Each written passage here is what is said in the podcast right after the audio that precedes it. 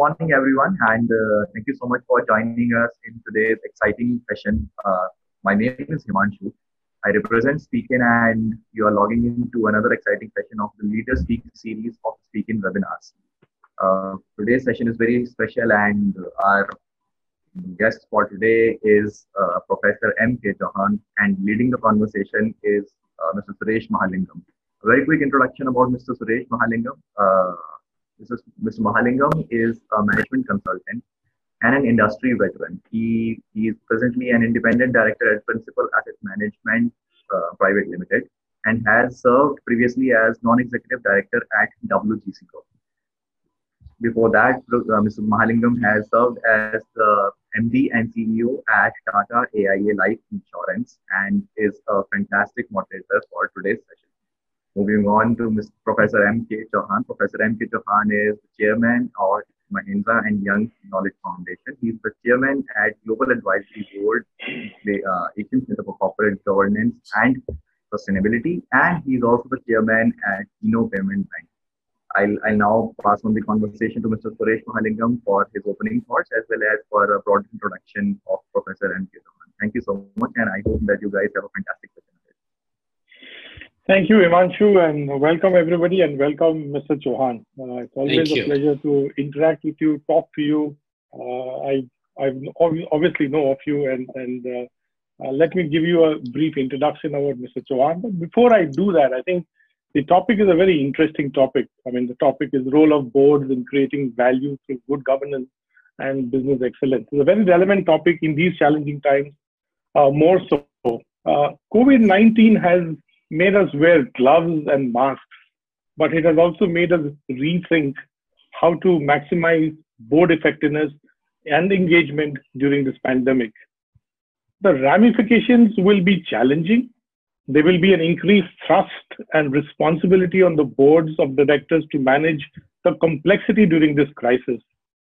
The current COVID 19 pandemic has not only heightened uncertainty for the economy employment, finances, etc., including the change in consumer behavior. How could board directors pool their wisdom to help organizations grapple with the challenge of a lifetime?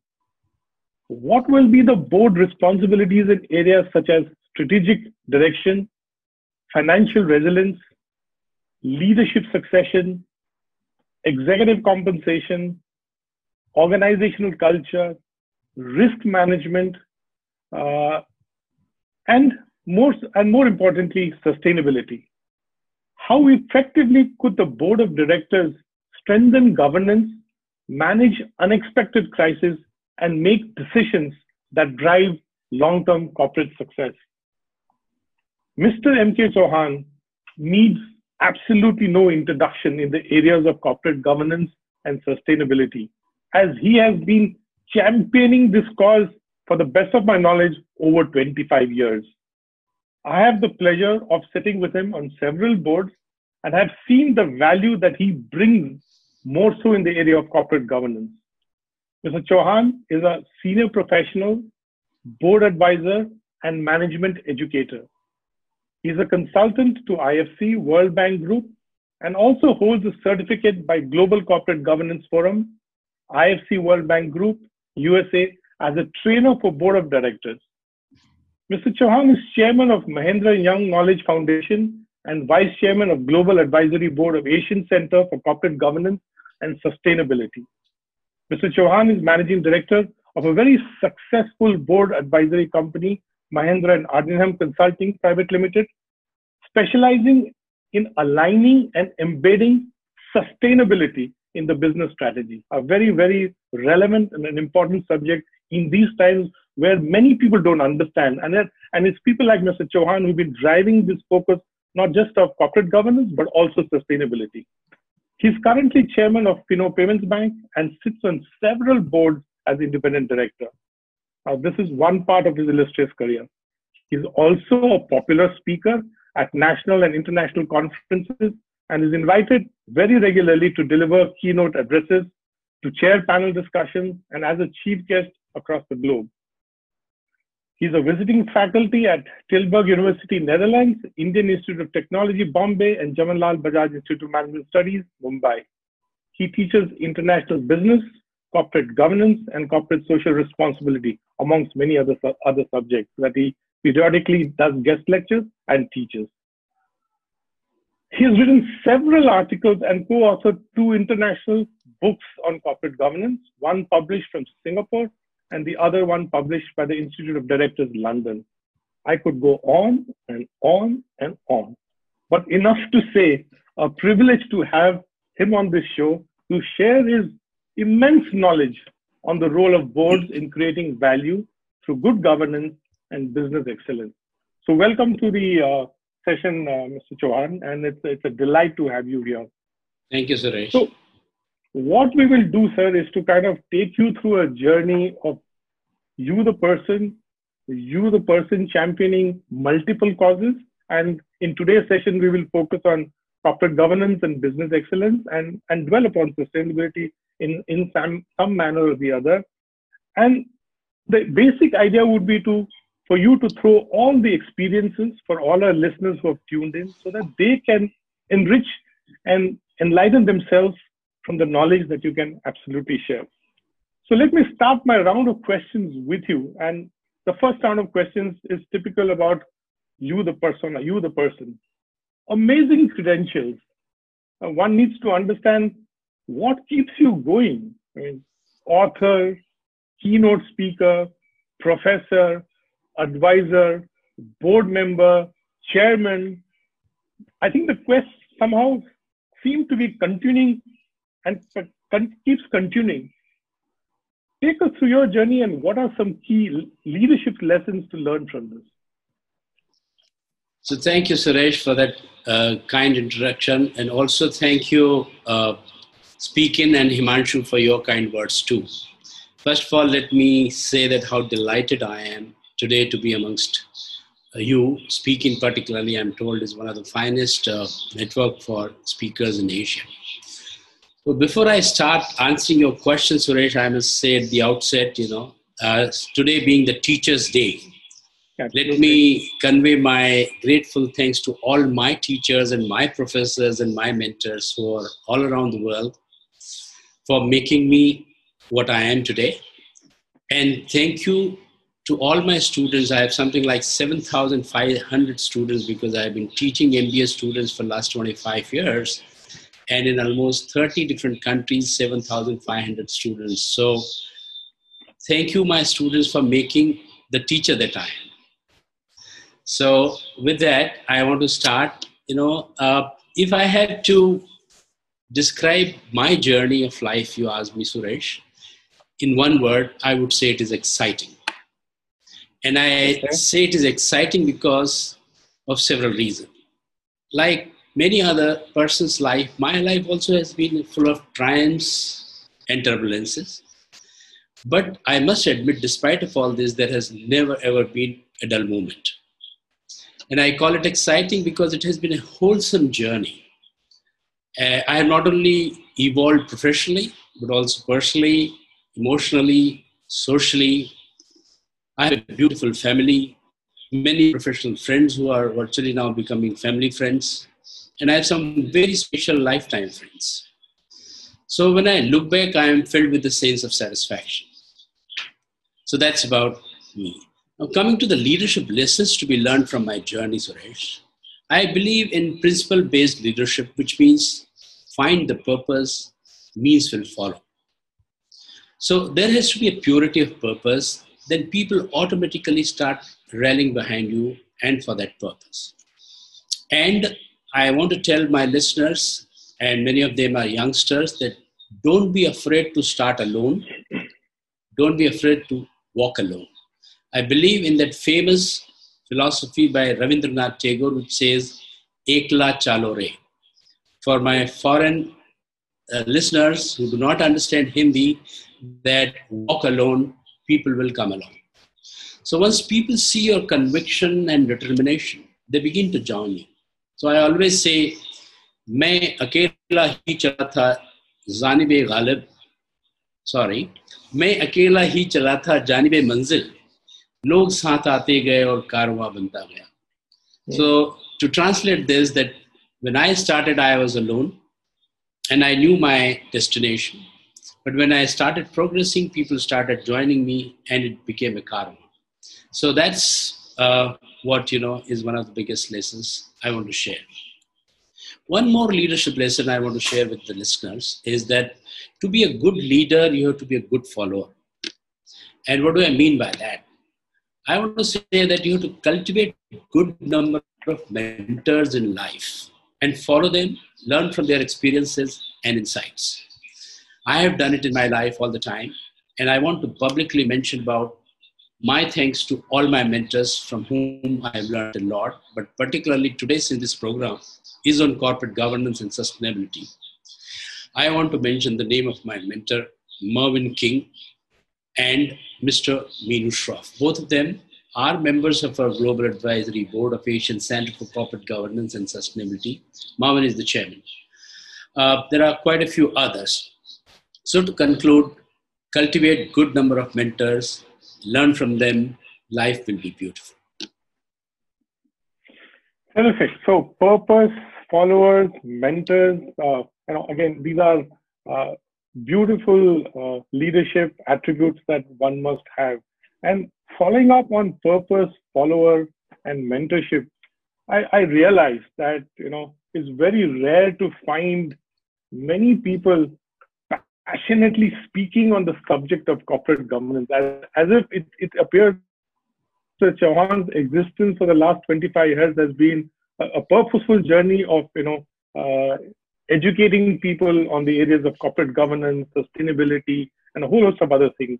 People have varied interests that they pursue, but I'm keen to understand what were your motives, triggers to embark on this journey of corporate governance and sustainability for so many years. So, well, there have been uh, several triggers, but let me talk about two or three here. You know, first of all, uh, my father's teachings, you know, and the sanskaras that he imparted to me. So uh, my inclination towards value-based system and corporate governance is nothing but corporate sanskaras and the DNA of a, of a organization. When I was 10 years young, you know, my father told me, Sonny, you are going to grow in an era which will be a knowledge era. So go after Saraswati, Lakshmi will follow, which means go, go after knowledge don't chase money, money will automatically follow. So that's one trigger. Secondly, and therefore, uh, you know, those words stuck in my mind, Suresh. And then uh, when I became president of Bombay Management Association, one of India's most marquee management associations in 1999-2000, which was millennium year, I thought of formalizing my entire thought process and future journey, and I, I launched the Mahindra and Young Knowledge Foundation in 1999. And that was launched with the first international conference of corporate governance. And uh, United States uh, Information Service, USIS, which is now called American Center, they were having a visitor called Carolyn Brancato, who was the head of the corporate governance of uh, Conference Board, which is world's largest, uh, you know, body of uh, top CEOs around the world. They came to me and they said, Mandra, we are doing, uh, we are getting an international speaker. Would you like to do a program around her? So we worked out a international conference on corporate governance with Carolyn Brancato as a speaker. I reached out to Indo-American Society, Chamber of Commerce, Bombay Management Association, and Mahindra and Young Knowledge Foundation. All of us together, we did that first international program. So that was my first trigger. But more uh, push came from my tete uh, you know, with Sir Adrian Cadbury. But let me come back to another big event which also triggered my thoughts towards it. In 1997 98, if you remember, many of the youngsters would not know, but my other professional colleagues who are on this call would know that there was a uh, Asian meltdown. You know, it was Asian financial crisis which started from Thailand and spread around to all Asian countries. So uh, it was largely attributed to the failure of corporate governance, and I felt to myself that there is a need and a serious need and an urgent need to something to do about corporate governance. Coming back to my another mentor, Sir Adrian Cadbury's, I invited him then to India in 2000. And we did our second international conference again by Mahindra and Young Knowledge Foundation. And I spoke to him that Sir Adrian Cadbury, corporate governance to my mind is a cultural issue. He said, What do you mean? I said, different directors in different countries look at corporate governance and how to run their companies from the point of view of their own culture. So it may not be proper to completely emulate what is happening on corporate governance in UK, Europe, and America. So what if, if we have a body which is focused to Asia, uh, an Asian Center for Corporate Governance? Uh, he said that's an excellent idea, but do not miss out on the, the best practices around the world. And that's how was born the idea of Asian Center for Corporate Governance and Global Advisory Board, because the members of Global Advisory Board, which are from United States, Europe, South Africa, Asia, India, are the ones who bring best practices in corporate governance to us in Asian Center. Now, I am proud to say that we are in 20th year of our institutional journey. So that was the story of the trigger for corporate governance. And finally, Foundation in 2001, March 2001, launched, co-promoted the Asian Center for Corporate Governance. Okay, interesting. No, so I, I, I liked the, the, the aspect that you brought of Saraswati and Lakshmi in terms of knowledge and expansion of knowledge and, and the aspect of, you know, monetary gains for following subsequently. But more importantly, coming back in your in your zeal for corporate governance, I sit on multiple boards. You, you sit on uh, a couple of boards. I always find the topic of raising the bar on corporate governance, you know, becomes a, a, I would say a work in progress, but may have not reached the last milestone in terms of absolute effectiveness. So how does one, more so in these challenging times, it's the relevance of corporate governance, the relevance of risk uh, matrices becomes very important. How do you raise the bar of good corporate governance? What steps do we need to take? Are there one or two steps that every organization need to follow? Because good corporate governed companies, to my mind, have better profit, better profitability. Yet we continue to find gaps in governance. And uh, it's, it's, a, it's a problem, it's an issue. I, I'm sure we are addressing it. But are there any solutions that we have in, in uh, that we can we can look at in, in terms of improving the standards? Yes, right. So I'll I'll come to the raising the bar for corporate governance in a bit, but I realize that I missed out on the sustainability aspect that you asked me. So let me just quickly spend half a minute on sustainability and what was the trigger for that. So I told you my mentor uh, and the Global Advisory Board Chairman Mervyn King, uh, he was then the global chairman for a body called GRI, Global Reporting Initiative based out of Amsterdam, but it's a global body which has created the global framework on sustainability reporting. So in 2008, he introduced me to that body, and I was invited to Amsterdam to speak on their annual conference on corporate governance and sustainability, connectivity, and how they how board can work in the area of sustainability. And uh, that was my privilege to be seen in the global media because BBC uh, covered that session, and rest is history. Thereafter, we decided to give more focus to sustainability along with corporate governance in our center, and we renamed our center as Asian Center for Corporate Governance and Sustainability. And sustainability, yeah, right. And then I got elected as the Global Council member of GRI for six years, and now I am, uh, for last four years, I am member of the Independent Appointment Committee of GRI, which is responsible to select the Global Sustainability Board members. So that's about sustainability. Okay. Now, let me come back to the raising of the bar. You know, the bar can be raised by, first of all, boards and institutional investors. These are the two most important players who can raise the bar of corporate governance. And I'll talk about each one of them. First, institutional investors, because they are the ones who can create the push, you know, to the top management, CEOs particularly, because they have the wherewithal to decipher the complex financial statements of the company, and they have the muscle power. If they choose, they can remove directors, they can vote against proposals, which they think is not in the long-term sustainability interest of the company. Coming to the boards, you know, boards can raise the bar by doing two things. One is splitting the chair and managing director position. That's extremely important issue, and which I think, as per the Kotak committee's uh, recommendation, is little, little, away. They have addressed, but Correct. little away. Uh, so, uh, for obvious reasons, because we need a very, very independent, separate focus on the governance part of the board, where the chairman should be independent uh, and the managing director should be focused for running the company on day to day. So that's one important step which boards can take. And the second one is the board should truly believe in independence and get the arithmetic of independent directors on the board right. Of course, as per the requirement of the SEBI and Ministry of Corporate Affairs, there are certain numbers of independent directors mandated. But unless company truly believes in that independence and the institution of independent directors, they might bring in people who might pass the muster of independent director definition, but they may not still be independent. So make uh, a business case of corporate governance.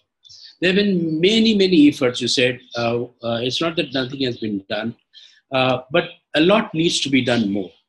And what needs to be done more, Suresh, is that we have to create an empirical evidence, a strong empirical evidence which proves that good governance is good business. Because businesses understand the language of business, CEOs understand the language of money. So, unless they are convinced that good governance is good business for them and they are convinced about the strong business case, things will not move. I, I, I just to take take your uh, analysis a little forward. I find where there are multinational uh, organizations, the the uh, the corporate governance standards are of a different nature. A large part of the promoter-driven entities have a different aspect to corporate governance, and there is there appears to be a gap. Uh, do you see recognition of uh, promoter-driven companies and, and the role of boards changing, the role of governance changing, and more so in these times? Do you see that happening from your own experience? Because you've been advising a lot of lot of these companies and do you see that recognition coming in or the, the fact that we need to change whether in terms of the md and the and the chairman or whether in terms of uh, uh, more independent more number of independent directors or whether in terms of the board uh, uh ability to not influence but ability to at least uh, give enough suggestions for change quite a bit of recognition is coming in, quite a bit of change of heart is happening, you know. Uh, for example, there are uh, many family managed companies, promoter driven companies, you know, within India and Asia, uh, you know, who have begun to realize that it makes a lot of sense to bring in good number of independent directors on the board and bring in a professional CEO because ownership is different from being on the board so let me give you example, for example, of two companies that come uh, from family uh, managed and promoter driven companies is Asian Paints, for example. A large uh, company, one of the Sensex companies, look at their board. They have brought almost very, very eminent professionals who are independent minded professionals and they will speak up. Mm-hmm. And they have also been, for last almost uh, 10 years or so, having the professional CEOs to run the organization. Of course, the family members and scions of the family are on the board and they get involved in the businesses, but there is a way to strike a balance. And they have seen the real value and emulating that many other promoter driven companies. Another company that I would like to give example is Marico uh, Mr. Mariwala you know, is, is known to me, and they yeah. have also been the Good recipient. Example. Recipient. Both of these companies have been recipient of the best governed companies by Asian Center for Corporate Governance and Sustainability, and therefore I am free to talk about them. So, so you know, when promoters are convinced that there's a value in governing the company with transparency, accountability, bringing in professionals. They begin to do that and they begin to listen to them, and the progress uh, goes on. Understand. No, no, that, these are very good examples. I, I must say they're very good examples. Whilst, whilst I'm speaking to Mr. Chauhan, uh, those people who are listening, and if you have any questions, please post your questions on the Q&A. I'll pick up the questions and ask uh, Mr. Chauhan towards the uh, towards the end of the uh, session. So moving forward, Mr. Chauhan, uh, these are obviously very, very challenging times, and most organizations are are looking at multiple ways to remain afloat, if I can put it at one level. But more importantly, I think from a management perspective, are looking at uh, a transformatory approach towards how to kind of take the business forward. So drafting these trans, you know transformation missions obviously requires is, is backed by the pillars of transparency, ethics, sustainability, impact, purpose that you spoke about, and technology. That, in my mind, will build resilient organizations for the future going forward from now. What are your views on the same and the role boards have to demonstrate in these times? Yeah, so it's interesting. Uh, uh, you mentioned these these things, Suraj. These are very very important. But uh, incidentally, just uh, last week I was reading an article in HBR, uh, you know, Harvard Business Review, especially uh, on resilience, and they defined resilience as a company's capacity to absorb stress, recover critical functionality, and thrive in altered circumstances. And uh, you know, uh, so so crisis has got one important thing that there is an ambiguity and uncertainty. And crisis is a part and parcel of not only our life but all the businesses. So if you see, I mentioned to you 1997, 98. Hello. Yeah, are you able to hear me? We seem to be. So is your? Yeah, I'm able to hear you now. Okay. So I'm saying that. Uh, I'm, so sorry. I'm sorry. I'm jumping here in the middle of this thing. Uh, Professor Chauhan, do you have any mobile device lying around you? Mobile, my own mobile. Yes, my Okay. I, I think I think it's causing a slight interference there. Okay, okay. So we have I've I've kept it away. No problem. Uh, sure. I'm so sorry. Please. Is, is this better? Uh, okay. Yeah, good. Yeah. So I was saying that I was reading an article in Harvard Business Review uh, just last week, and it defines resilience as a company's capacity to, to absorb stress, recover critical functionality, and thrive in altered circumstances. So the problem is companies have been mainly focused on creating and executing stable plans, which work mm-hmm. when casual relationships are clear, predictable, and unchanging. But okay. resilience deals with what is unknown, changeable, unpredictable, and improbable, and has significant consequences.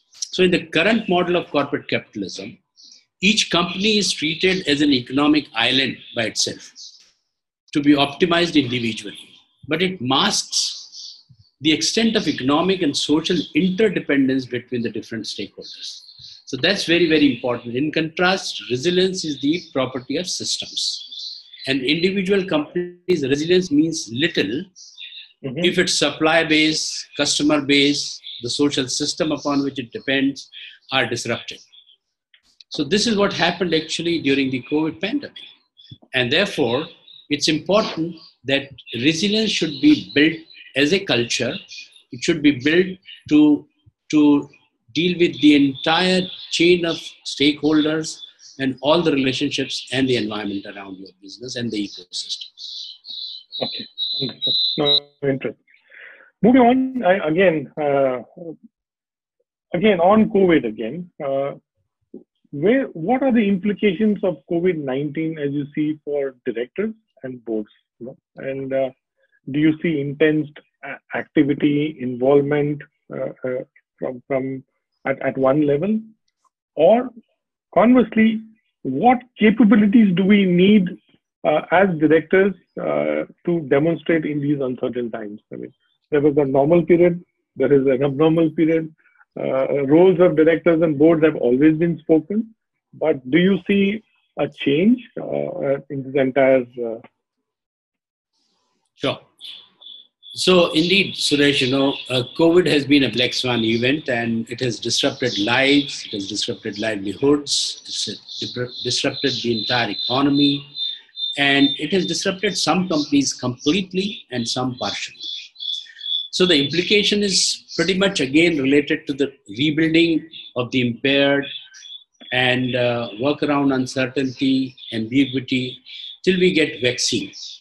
And uh, uh, in enough quantity because to nearly 7 billion people, we will need multiple doses, multiple boosters. So uh, it's quite some time away, so we'll have to learn to live with these crises. Therefore, to my mind, the implications for the board of directors is to build resilience organizations through the culture of resilience. And let me say, what do I mean by cultures? To build the culture, you require deep thought about relationships with your stakeholders, as I said earlier, the environment, the kind of incentives you give to alter the behavior of people within your organization, the strategy that you build, what behavior gets rewarded and what gets reprimanded in an organization. People take a lot of cue from that, and that's how the DNA of the organization and the culture of the organization gets built. And boards play a very, very important role in building this culture of resilience. And it is critical in times like this, where we are just about recovering from COVID pandemic. I trust I have answered your question. No, just to dwell on the culture of resilience, and I, I, I'm a great advocate of a cultural change in organizations because I truly believe that that is what can be uh, that can change the DNA of an organization.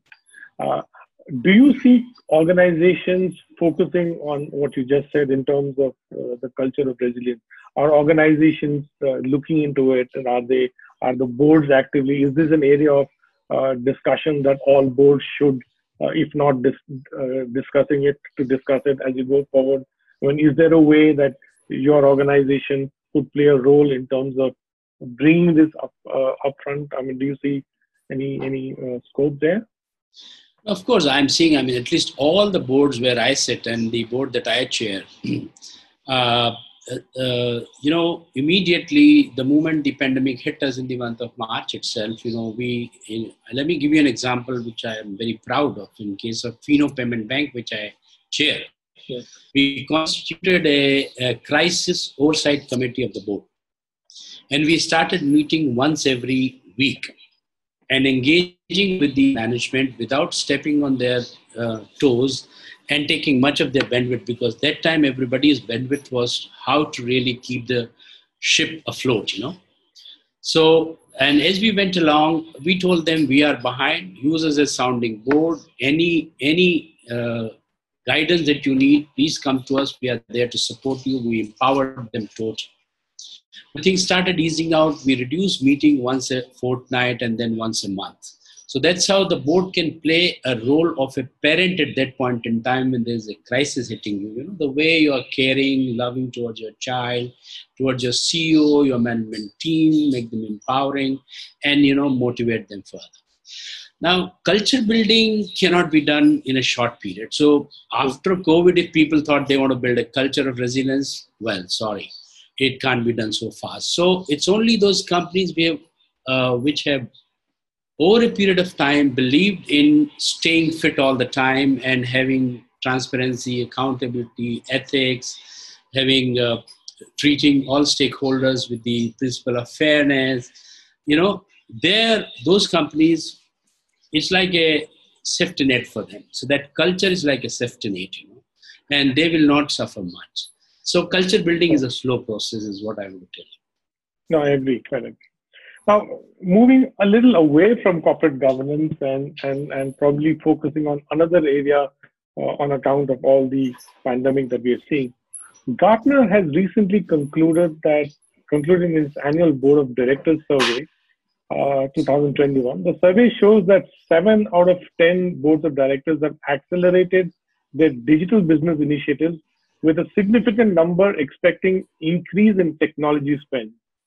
Now, in an external environment where boards are anticipating economic slowdown, nearly 50% of them believe that their organizational business model will undergo a change. So, the two related questions to you are what are the top outcomes that can be expected from digital business investments, including prioritization? And if you have, there are any examples, maybe from your experience with own Fino Payments Bank. And what are, and the second question, what are the expectations from CEOs and other functional leaders during this change process?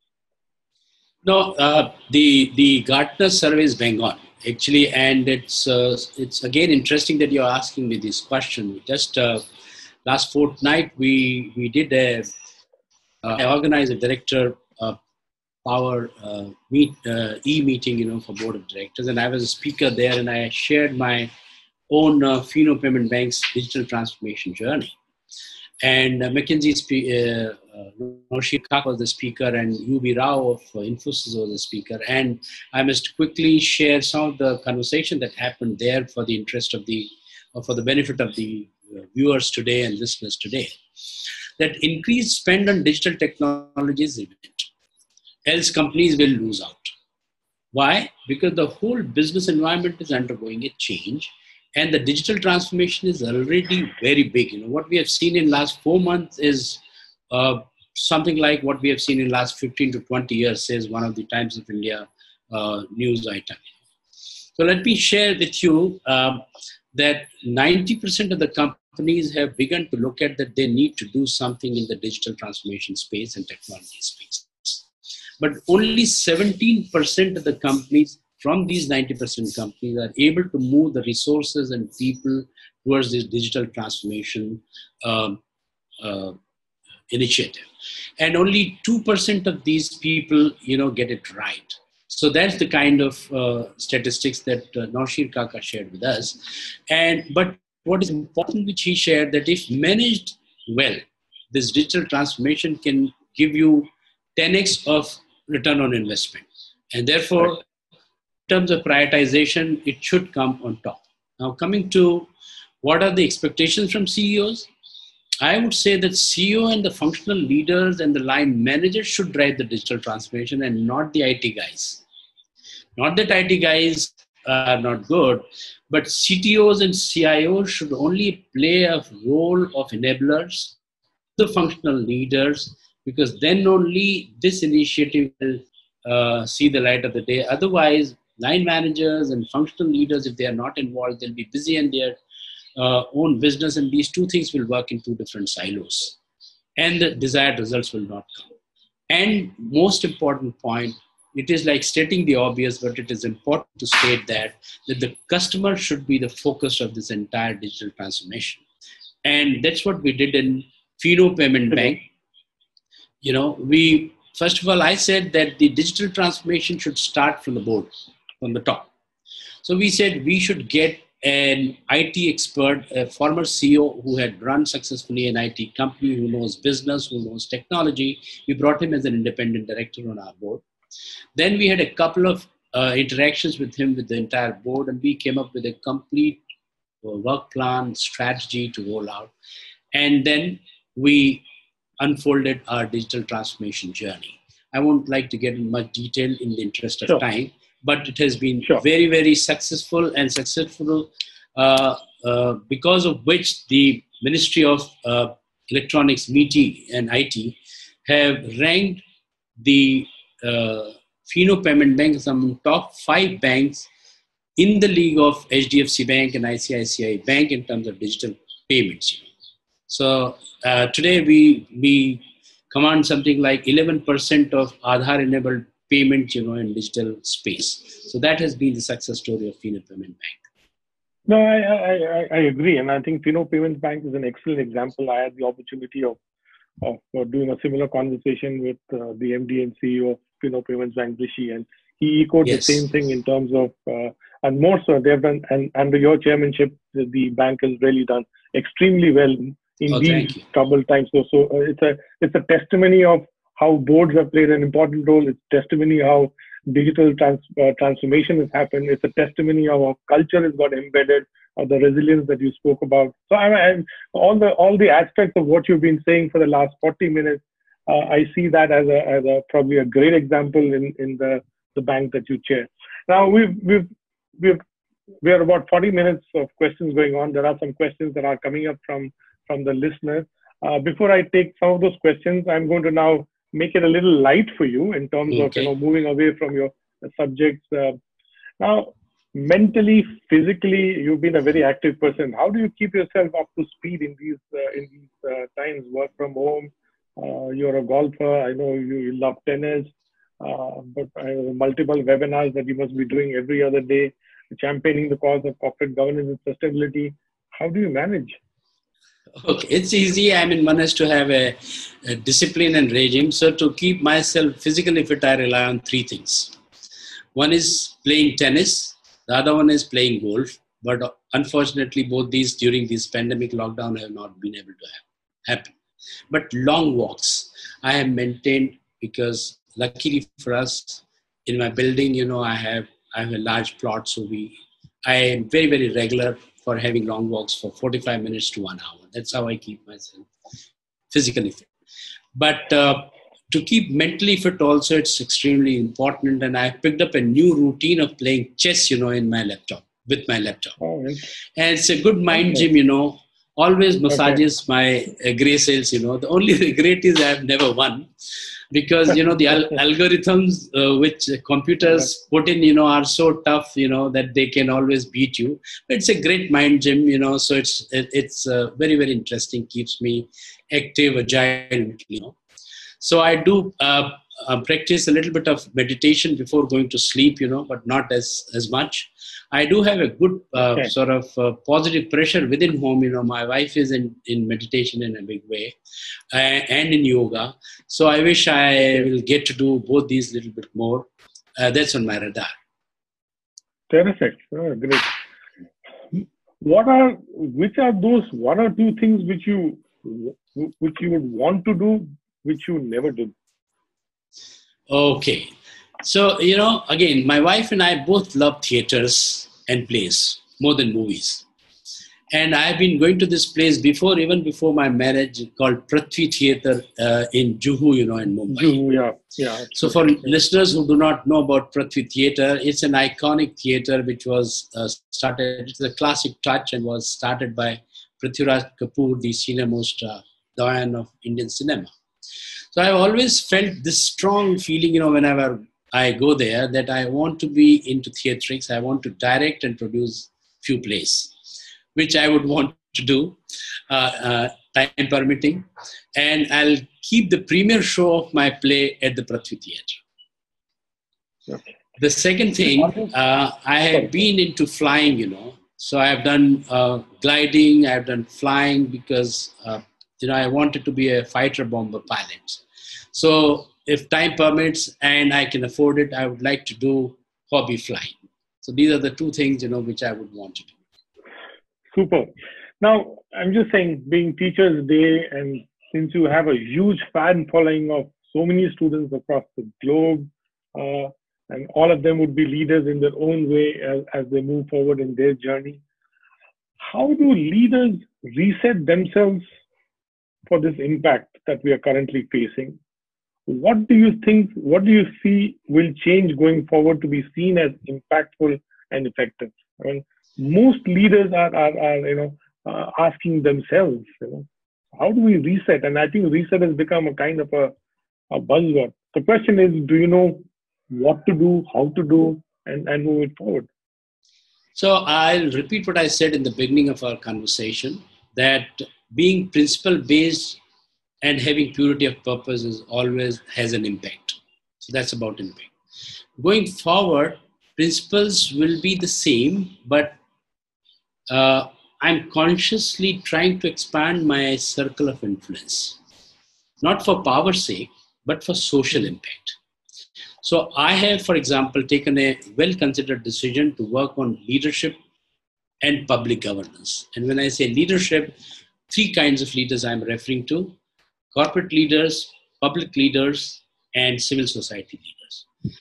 I'm on this board of International Institute of Governance and Leadership in Netherlands, you know, which was launched by the former Prime Minister of Netherlands and the former Defense Minister, Mr. Joris Voorhoeve, is on my uh, board with me of Netherlands. So we, we, we will work on this going forward in public governance because corporate governance, of course, I have worked a lot. And for last 10 years, I have begin to promote that corporate governance and public governance both are two faces of the same coin, and you just can't be doing only one without improving the other. So I've decided that the next 10 years of my life, I'll spend more and more on the United Nations Sustainable Development Goals. These are 17 uh, goals. They are also called global goals. So that's my, uh, you know, future things that I want to do to reset myself, to re-enthuse myself, to rediscover myself. No, so on on on the aspect of rediscovering yourself in the areas of sustainability, before I take uh, the lots of questions that are coming in, how do you build the awareness of sustainability in organizations and boards and works towards its implementation and and more importantly the measurability? So you know, I think businesses have to realize that. Uh, sustainability is raison d'etre for their business, which means, you know, we have only one planet, unfortunately. And we have created the ecological overshoot, economical overshoot, and social overshoot kind of conditions. And, uh, and therefore, uh, sustainability is not something which is separately to be dealt, it has to be embedded in the, in the strategy of the organization and the culture of the organization. So I want to uh, uh uh, sort of talk of two alarming uh, things that are happening and why we need to work on this is that there's a burgeoning inequalities. You may have heard of 2%, you know, the 2% of super rich of this world, they own 98% of the wealth of this world. Even in India, the disparities between income and wealth is huge. So this is like a ticking bomb. Secondly, the climate risk is the biggest risk, you know, which world is facing. So both these problems cannot be solved without the deep involvement of the private sector. And because some of the multinational companies of the world have the market capitalization which are larger than the GDP of certain countries. Just recently, you must have seen last week, Apple has achieved a market capitalization of 2 trillion US dollar. Can you believe? So there is an urgent need to redefine the business responsibility. Stewardship is the new narrative for the business responsibility, and social contrast is taking shape, and there is an urgent need to redefine the purpose of business once again. But there's a good news I want to share with you that the winds of change are blowing very visibly.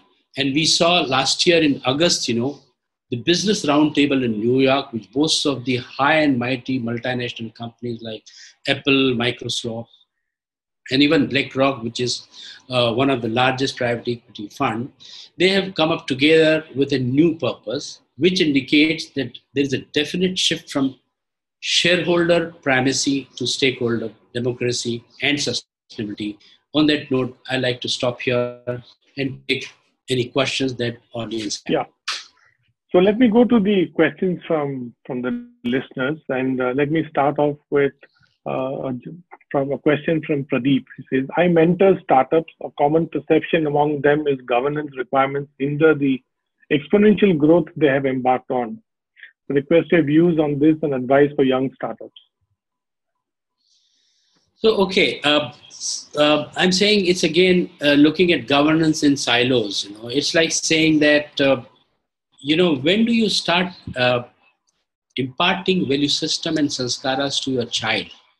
When he is young and uh, at the age of two, three, five years, when he begins to learn, or when he becomes 18 years or 21 years. Mm-hmm. So, startup is like a young child, but it needs governance, it needs value system, it needs its own DNA, and therefore it will not hinder your business if right from the building blocks of the start of business, don't think that governance will take extra bandwidth, extra money, and therefore your current focus is going after business, establishing yourself. You don't establish your life without sanskaras, without corporate sanskaras, without DNA, without value system. So I'm saying that don't look at them in silos.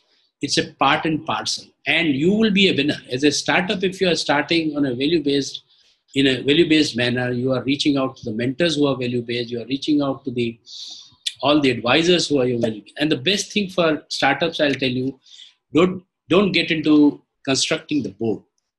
Get into constructing the advisory board. Because there are large number of people who want to give back to society and they would want to work pro bono. And if you can reach out to such value-based advisors, they'll be out of the realm of you know legal board, so to say. But at the same time, you will have the benefit of learning from their wisdom. Very good answers. Another question from Ajay. In uncertain times, what is your take on intellectual centralization versus frontline empowerment? Uh, you see, uh, I think it's again uh, goes on to the culture because culture is not only what is uh, at the top, but tone at the top is extremely important.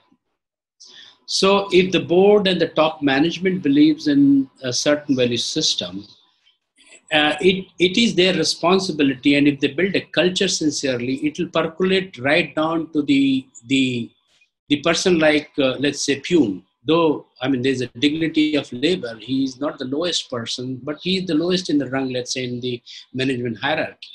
Let's say our our uh, salespeople who are selling our products and services, and when they interact with the customers, do they make tall claims? Are they uh, misguiding them about the features of your uh, products and services? Are they making shortcuts? And if that is happening, do their superior bosses, let's say area manager level people in sales, I would give an example, regional manager level people, all India sales manager level people, general manager, marketing manager, and then comes the CXOs and the board level. So it's a chain. And they have to see to it that if it's a culture, it will percolate down even to the front line. So I have absolutely no doubt that uh, that there is any disconnect between you know these two. I hope I answered your question, Ajay.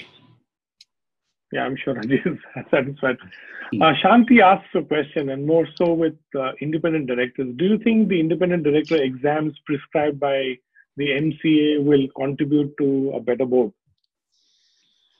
Well, yes and no. Uh, because, you know, I must tell you, uh, examination is one thing which one can read uh, certain literature and answer certain questions and all. But independent director is absolutely a very, very different uh, role, you know. And it just cannot come, uh, you know, by reading certain things. It's it's it's learning on the job. It's learning from your peers. Example, I have learned right from the. I today I am reasonably comfortable on almost every board and all. But when I go back, you know, 20 years, when I sat for the first time on a, as an independent director on a large pharmaceutical company's board, uh, of course, I was looking up to my chairman then, who was an independent chairman, also my other colleagues. So, but it's important why MCA because I've been part of the uh, SEBI Committee of Corporate Governance once. I've been a part of the Ministry of Corporate Affairs Committee on Corporate Governance. Uh, and there is a merit in this uh, move because uh, we had seen in between certain cases, I won't name them, that there were cases where companies were nominating independent directors on the board who had absolutely no qualifications or they didn't deserve the position. So, at least by this examination, you are ensuring that some quality of people will get filtered and will come on the board.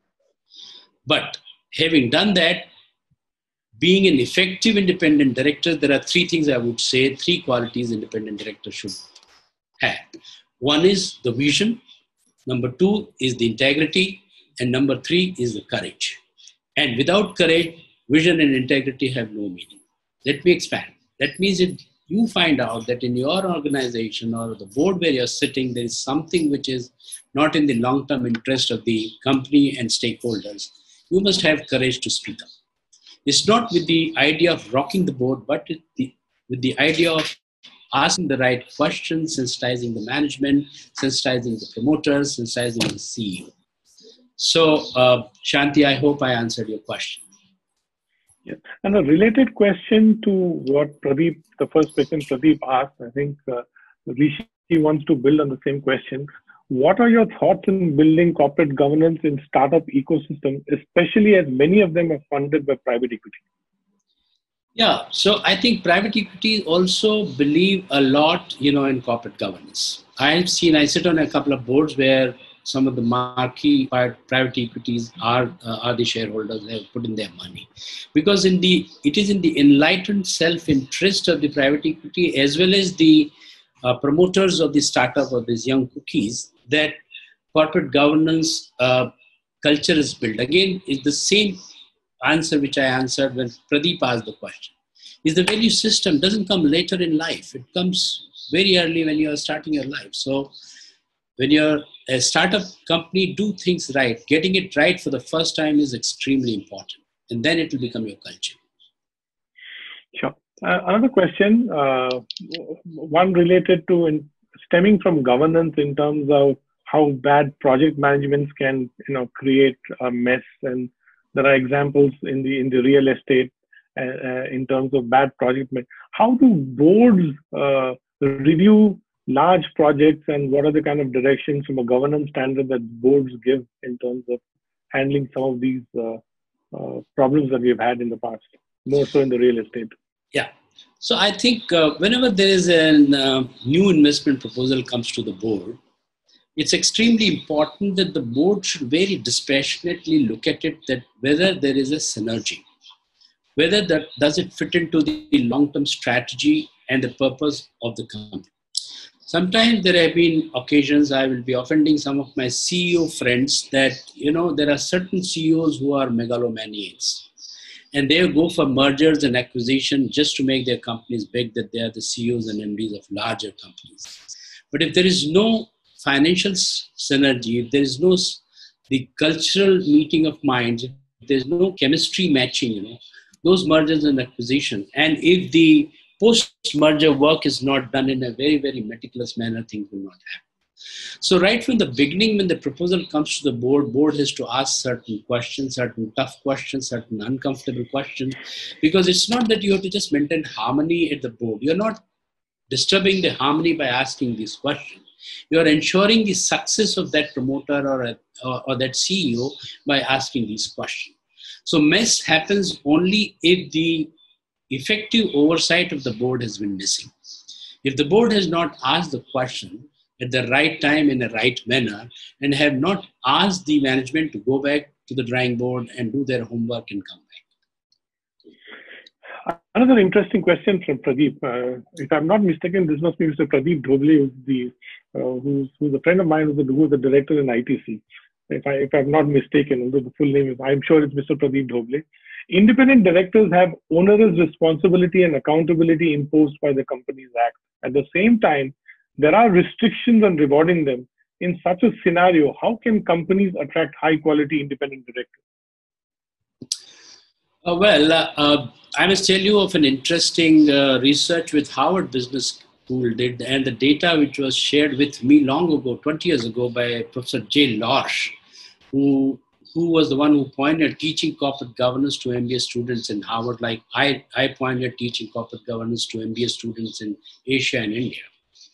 So, uh, you know, 60% of the independent directors wanted to be on the board as independent director, not for money, but for the fresh learning and the fresh perspectives they will get into how different kind of businesses are run. So that's my first question. So they are driven, driven by Saraswati and not Lakshmi. And I'll come back to that. Uh, but it is important to, to reward the time of these intelligent, high-profile independent directors. And I think uh, Ministry of Corporate Affairs uh, has and SEBI have done a reasonably good job by increasing the sitting fee now, and not only for the board but also for every uh, let's say board committee. And there is also a, a what do you call uh, provision through which the uh, what do you call uh, commission can be paid to independent Mm-hmm. And there is a there is a limit to the commission that can be paid to the entire board. But uh, there are companies. Look at the annual reports of some of the large companies and see the kind of uh, compensation uh, being given to independent directors. So I think it it's it depends on company to company, and it depends on uh, independent director to independent director. But it's a very tricky thing, and I must tell you the dilemma is how much is too much to give and how little is too little to give. And the companies have to strike a balance that if you give too much, you have a risk independent directors losing their independence because they'll become dependent. If you give too little, then their motivation will, is at risk. So that's a balance which companies and boards have to strike. So we're coming to, we're almost running out of time. We're, we're exactly an hour. I just wanted one last question from my perspective, uh, and then probably you could give your concluding remarks. Uh, why is there not very enthusiastic interest from the industry to voluntarily get rated on corporate governance? Uh, see, I tell you, uh, again, uh, why do credit rating agencies rate the companies and why do companies go to credit rating agencies? Because they see that there is something in it for them. If they are rated by credit rating agencies, they'll be able to attract, you know, good premium, good money. Similarly, corporate governance also, McKinsey research, and there are quite a few research, and I told you earlier that we need to build more empirical research to make a business case that good governance is good business, and things will happen. There are companies uh, who are most willing, and I think uh, five years ago or so, there was a separate ESG index launched. And let's say in Brazil, you know, there is Bovespa, there is an old different, uh, uh you know, stock exchange and Bovespa is a different stock exchange where better governed companies are getting listed. So that trend is picking up now. Uh, mm-hmm. It'll happen. We have to be patient. Okay. So I, uh, before you do your conclusion, there is a very interesting question from Hiru. Uh, I must ask this question. How can company boards create a culture to hear to hear diverse voices on the board? So, Hiro, uh, uh, thank you for joining. And uh, let me say, again, it depends on on the chairman because the chairman's first and the foremost responsibility is to get the best out of every director, be it full-time director, but more so from independent director. So chairman has to set the tone, set the culture of giving opportunity to each independent director to speak up. And I think it's important to listen to diverse views and even if the views are not because if, if the differences are healthy there'll be a churn within the discussions of the board and the best will come out of those churns therefore i would place the responsibility squarely on the shoulder of the chairman and if the chairman is independent director independent chairman things will be even more better. But not to say that non-executive directors like Narayan Murthy used to be at some point in time, or Ratan Tata, or there are many, uh, Mr. Kumar Mangalam Birla, they are non-executive director, they are not independent, uh, non-executive chairman, not independent chairman, but yet if they believe in bringing out the best from the independent directors and get the value for what they have been brought on the board, there will not be a problem. I hope, Hiru, I answered your question. There are some more questions, but in the interest of time, uh, thank you so much for a very interesting conversation on, on a very important subject of creating value through good governance and business excellence. Uh, I'm sure all the listeners would have benefited from your immense knowledge. Uh, thank you so much, sir. Any concluding remarks that you would like to uh, like to say? No, just uh, one thing which I said earlier about this uh, SDGs, and I think there's a need to redefine capitalism. And I'm not for a minute suggesting that capitalism should change to socialism, but we certainly need inclusive capitalism responsible capitalism. In 2008, Bill Gates in World Economic Forum said that we are giving a call for responsible capitalism. Two years ago, I invited uh, the founder of inclusive capitalism, you know, uh, Lady Linda Rothschild, who has started inclusive capitalism. And therefore, we have to see when the capitalism is redefined, it becomes inclusive. I think world will be a better place to live. That's my part. Thank, Thank you, sir. Thank you so much for your for your time and for imparting your knowledge. And uh, I'm sure everyone is educated on corporate governance, sustainability, and business excellence. Thank you all for listening in.